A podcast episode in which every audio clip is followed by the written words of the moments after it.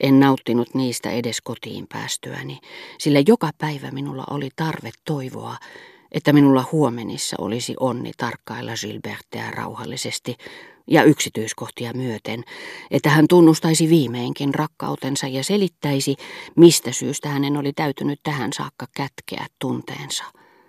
Tämä sama tarve pakotti minut aliarvioimaan menneisyyttä ja katsomaan aina vain eteenpäin, arvostamaan hänen myöntämiään pikkuetuoikeuksia, ei suinkaan sinänsä ja sellaisinaan riittävinä, vaan uusina askelmina, joihin sovittaa jalkani, niin että voisin päästä askeleen eteenpäin ja yltää viimeinkin onneen, jota en vielä ollut tavoittanut.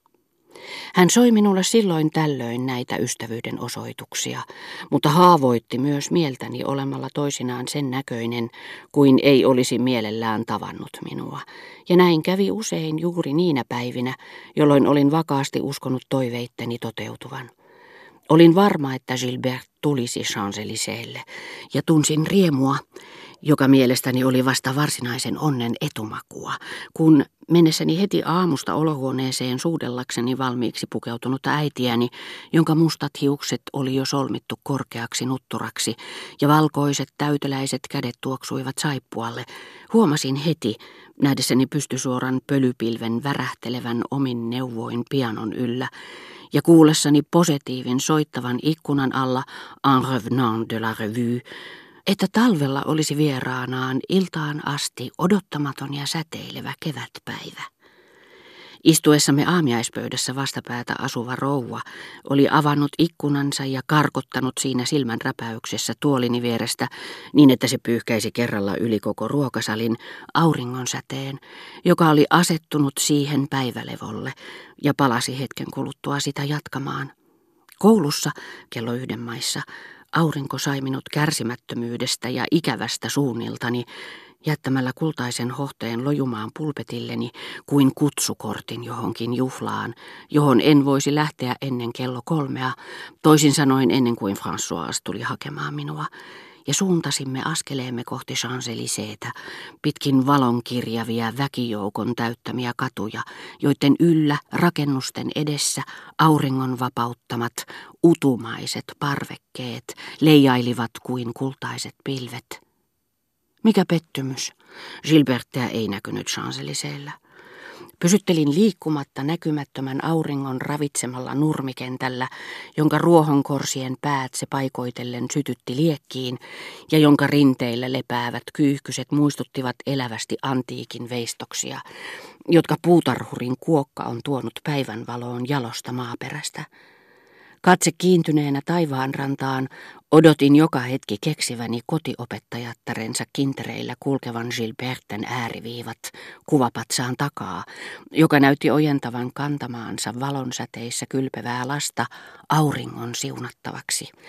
Deba-lehteä lukeva vanha rouva istui tuolissaan tavanomaisella paikallaan, kutsui puistovahtia, tervehti tätä ystävällisellä kädenliikkeellä ja huusi, ihana ilma! Ja kun istuimista maksua keräävä nainen lähestyi rouvan tuolia, tämä veikisteli hymyillen ja työnsi hansikkaaseensa kymmenen santtimia maksavan lipun, aivan kuin se olisi ollut kukkakimppu, jolle hän antajaa miellyttääkseen oli etsinyt mahdollisimman imartelevan paikan. Sen keksittyään hän kiersi kaulaansa sirolla liikkeellä, kohensi puuhkaansa ja suuntasi virkailijaan, osoittaen samalla hansikkaasta pistävää keltaista paperipalaa, valloittavan hymyn, jollaisella nainen kiittää nuorta miestä ja osoittaa sitten kaulaaukkoaan aivan kuin sanoisi, kai te tuomanne ruusut tunnette.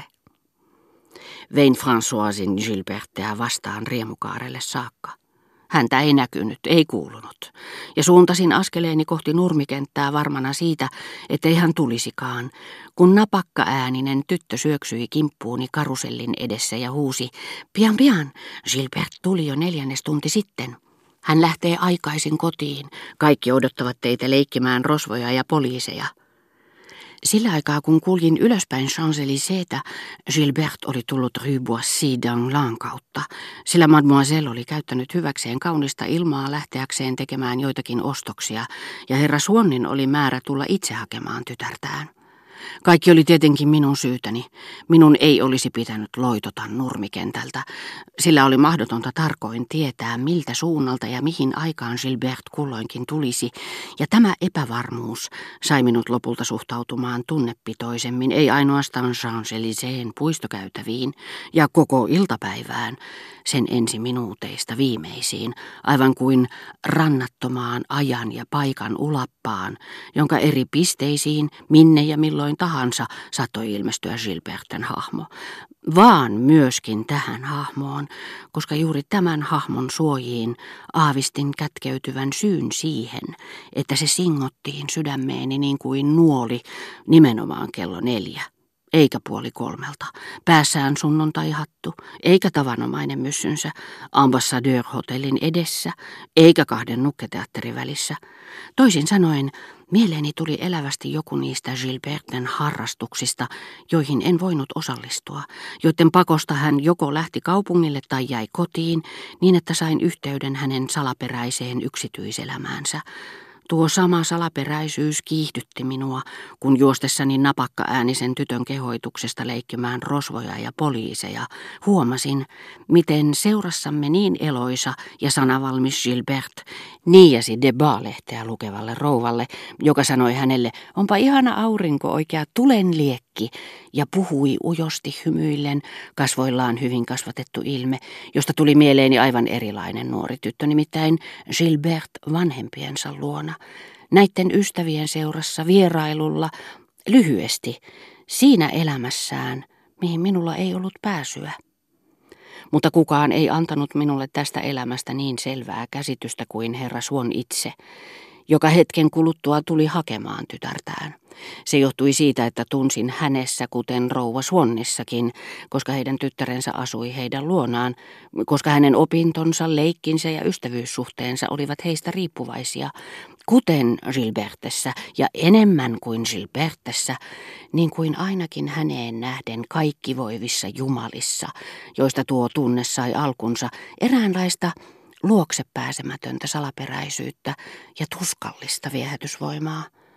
Kaikki heitä koskeva joutui väsymättömän huomioni kohteeksi, niin että niinä päivinä, jolloin, kuten nytkin, herra Swan, jonka olin niin usein tavannut vanhempieni luona, tuntematta häntä kohtaan sen kummempaa uteliaisuutta, tuli Champs-Élysées'lle hakemaan Gilbertteä, kohta kun sydämen tykytys, jonka minussa nostatti hänen harmaan hattunsa ja kapalla varustetun takkinsa ilmestyminen näköpiiriin, hänen hahmonsa teki minuun yhtä syvän vaikutuksen kuin jos kysymyksessä olisi ollut historiallinen henkilö, jota koskevia kirjoja olemme juuri lukeneet, niin että innostumme hänen elämänsä pienimmistä yksityiskohdista.